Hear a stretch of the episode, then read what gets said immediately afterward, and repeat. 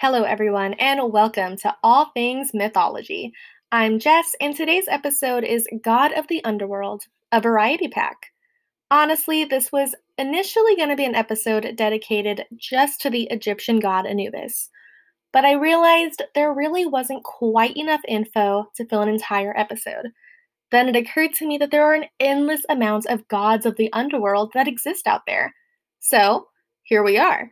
We're going to take a look at five gods today: Anubis, Hades, Veles, Arawn, and Yan Wang. And trust me, way more are still out there. While they are all the god of the underworld in their own mythological rites, they all have very different stories from one another. Before now, actually, I was only familiar with two out of the five gods. I had so much fun learning about them, and I hope you will too. First, let's travel to ancient Egypt and meet the god Anubis. When depicted, Anubis has the body of a man and the head of a jackal. For those of you that don't know, a jackal is basically a wild dog. Now, it definitely wasn't uncommon for Egyptian gods to have the head of an animal. But in this case, why a dog? Turns out that ancient Egyptians had a problem on their hands. A pretty big problem, actually. Jackals had a habit of digging up dead bodies and eating them. This was a problem because Egyptians believed that in order to enjoy the afterlife and for your soul to be at peace, your mortal body had to stay intact and be well preserved. In an attempt to prevent these dog incidents from happening, people would pray to the god Anubis to please protect their loved ones from being eaten by wild dogs. This, of course, led to the god having a jackal for a head. To this day, Anubis is famously known for being the Egyptian god of the underworld, but in mythology, he actually got replaced, but he still held an important role. That story begins with the pharaoh Osiris. In an attempt to steal power, his jealous brother Seth murders him, chops him up, and sends the pieces down the Nile. Anubis was an ally of the pharaoh. With help from the other gods, all the pieces were collected, and Anubis put Osiris back together. This is why Anubis is credited with inventing mummification. Osiris then descended to the underworld and became its ruler, and so Anubis took on a new role. He would weigh the hearts of the deceased and judge the merit of their soul. If the heart weighed more than the feather, it was devoured by a monster, and if it weighed less than the feather, the soul would ascend to what was essentially heaven. Modern-day pop culture has a habit of painting Anubis to be this terrifying evil being, but he really wasn't all that bad. Lots of movies have linked curses to him, one example being the Bracelet of Anubis in the sequel The Mummy Returns. To be fair, I absolutely love those movies, but they're really not the most accurate. However, there was one curse actually linked to the god. As burials became more advanced, wild dogs weren't such a concern anymore. But grave robbers definitely were. It was believed that people could still use their valuables in the afterlife if they had been buried with them. All that treasure just sitting there, this attracted thieves from all over. To discourage the potential robbers, artists would decorate tombs with images of Anubis, and priests would carve curses into the walls, promising that the god would punish them in life and death if they committed this sin. If you're like me, you probably discovered mythology through Egyptian and Greek myths. So here's a fun little crossover for y'all. In some versions of the myth, Anubis began to be credited with guiding souls to the underworld. In Greek mythology, the god Hermes was often credited with this role. After Rome came to power in Egypt, a new guider of souls was introduced: Hermanubis. It's literally spelled Herm, Anubis. What a cute couple name. This god was depicted as having the body of a man and the head of a jackal, like Anubis, and he carried a sacred staff, like the Greek god Hermes. Speaking of Greek mythology, let's talk about our man Hades. Now, a quick disclaimer, when it comes to Greek mythology, there is a ton of overlap between all the different myths. I'll probably do an episode in the future about the Titans versus Olympians, but for now, long story short, the Titan Cronus ate his children, the Olympians, Zeus rescued his siblings, and that's how the Olympians rose to power. I obviously skipped lots of detail, but for now, that's what we need to know. Once rescued, Zeus and his two brothers, Poseidon and Hades, decided that they needed to claim which realms they would be ruling, and to make it fair, they essentially drew straws. Zeus got the sky, Poseidon the ocean, and Hades landed the underworld. Unfortunately, once becoming king of the underworld, Hades wasn't really welcomed in Olympus by his fellow gods, and he also wasn't welcomed on Earth by mortals. He was considered creepy and depressing to be around. You know, maybe that's why he's always in such a bad mood.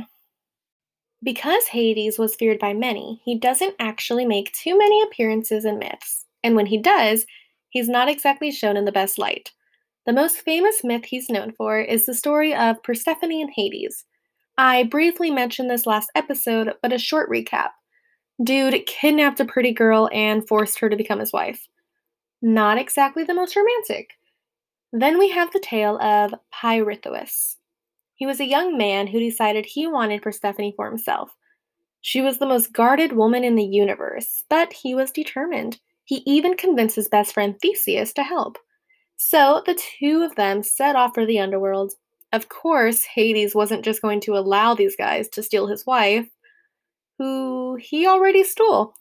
As punishment, Hades made the two men sit on the chair of forgetfulness. This chair had the power to make its occupant forget everything and anything.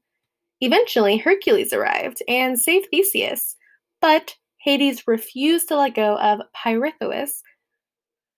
While this is yet again another myth that doesn't paint Hades in the best light, to be fair, all the men in that story are kinda trash. Like, no one even asked Persephone what she wanted. But, on that not-so-fun note, let's head over to Russia. Here, we meet Veles, the Celtic god of earth, waters, livestock, and the underworld. Since this particular god had such strong ties to the natural elements, it should be no surprise that this was the god witches and warlocks turned to. And just like sorcerers used songs and chants, Veles used this as a tool to travel between dimensions and help souls cross over to the other side. At this time, witchcraft was practiced by way more than you would expect. It's believed witches could use the natural elements to channel the energy and help them achieve their desires, some good and some bad. For the most part, witches were just considered healers. However, that changed once Christianity arrived to this region. Witchcraft was now connected to the devil and considered a sin. The god Veles had been previously worshipped as a protector of livestock, and while he was connected to witchcraft, it wasn't necessarily evil. But with the new religion circulating, the meaning of Veles changed. He was suddenly depicted as an evil, cruel god with horns. Remind you of anyone? And worshipping him was banned. All images of him, whether in public or private spaces, were removed and prohibited. Luckily, in modern times, people now see how his image was distorted, and to pay respects to their culture's past, some Celtics will sing his songs or chants to feel that connection once again. We'll now take a look at Celtic mythology. Arawn is their god of the underworld and death. He's also known as the god of revenge, war, and terror. Definitely don't want to get on his bad side. However, in addition to war and death, Arawn represents honor and duty. He's a fair and just god who always keeps his word, but he also tolerates zero insubordination. According to Welsh folklore, Arawn had pets. They were terrifying hounds, and during the cold seasons, he would take the hounds hunting for souls that needed to be punished for any wrongdoings they had committed. Later, Christianity named these creatures hellhounds, and it's believed they belonged to Satan himself. Although Arawn's underworld wasn't really equivalent with hell, it's actually described as a place of eternal youth and bliss. One of the most famous stories Arawn makes an appearance in comes from Mabinogi. The story starts with a ruler named Pwyll. Sorry if I pronounced that wrong. He went hunting after a stag, and suddenly giant hounds with red eyes appeared and tore the stag apart. A man arrived, chased the hounds off, and informed Pwyll he was in the underworld, and he was attempting to steal Arawn's stag. Now he must go and beg the god for mercy. Arawn ended up offering a strange form of repentance to Pwyll. Like, nowhere in the story does it explain the reasoning. But the offer was for the two men to trade places slash bodies for a year, kinda like Freaky Friday. Pwyll accepted and even declared that he would defeat Arawn's enemies for him. For the whole year, Pwyll did exactly what people expected of Arawn. And at night, the queen would offer herself to him. Wink, wink. Technically, Arawn never said this was against the rules. But nonetheless, Pwyll never gave in to temptation. Once the year was over, they switched back and Pwyll informed Arawn he fulfilled everything he had promised and never touched his wife. Arawn admitted doing the same. All was forgiven, and the two returned to their own lives. And finally, we end this episode with a trip to China. In Chinese mythology, Yan Wang acts as god of the underworld. This version of the underworld can easily be compared to Dante's Inferno, the Inferno being the nine circles of hell. The deeper you go, the more horrifying it gets. Depending on a person's sins, determined what circle of hell would be their punishment. The Chinese underworld had ten layers of hell. It was named Diyu, which is Mandarin for Inferno.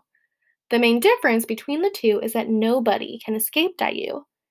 With the Inferno, unless your soul deserved punishment, you would just avoid it altogether and go straight to heaven. Well, everyone went to Diyu. But your sins would determine what layer you were sent to and how long you actually had to stay there before moving on to either reincarnation or just exiting the circle altogether. It was believed that virtuous people were sent to heaven for some time before their reincarnation.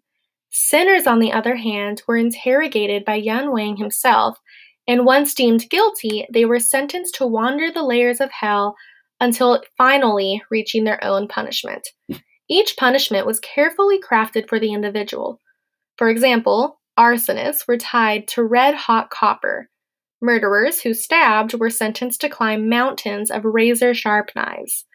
The deepest level was reserved for people who committed especially heinous crimes, including murdering parents or an enlightened being. These people were punished by Yan Wang himself and would eventually be reincarnated as an insect in their next life as further punishment. A key difference between Yan Wang and the other gods we've looked at is he was not immune to the punishments of his realm. He was trapped in Diyu just like all the other souls. In fact, when he wasn't passing judgments, he was strapped down three times a day and had hot metal poured down his throat. Believe it or not, Yan Wang was not an evil god, although he is pretty scary. In mythology, he's actually considered the fifth king of hell because he was too lenient. That's right, the fifth king. It's also believed that Yan Wang isn't so much a person, but more of a title. In some versions, once a king has finished serving his sentence, he would either reincarnate or exit the cycle.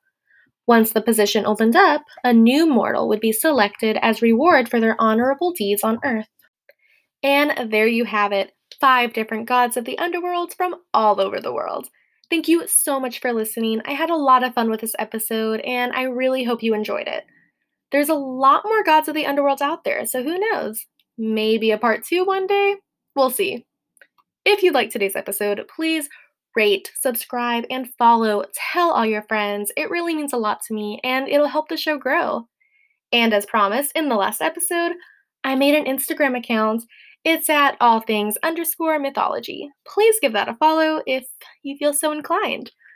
I'll also drop that username in the description box, just in case y'all want to see it. Once again, thank you so much for listening and supporting, and I'll see you all next time.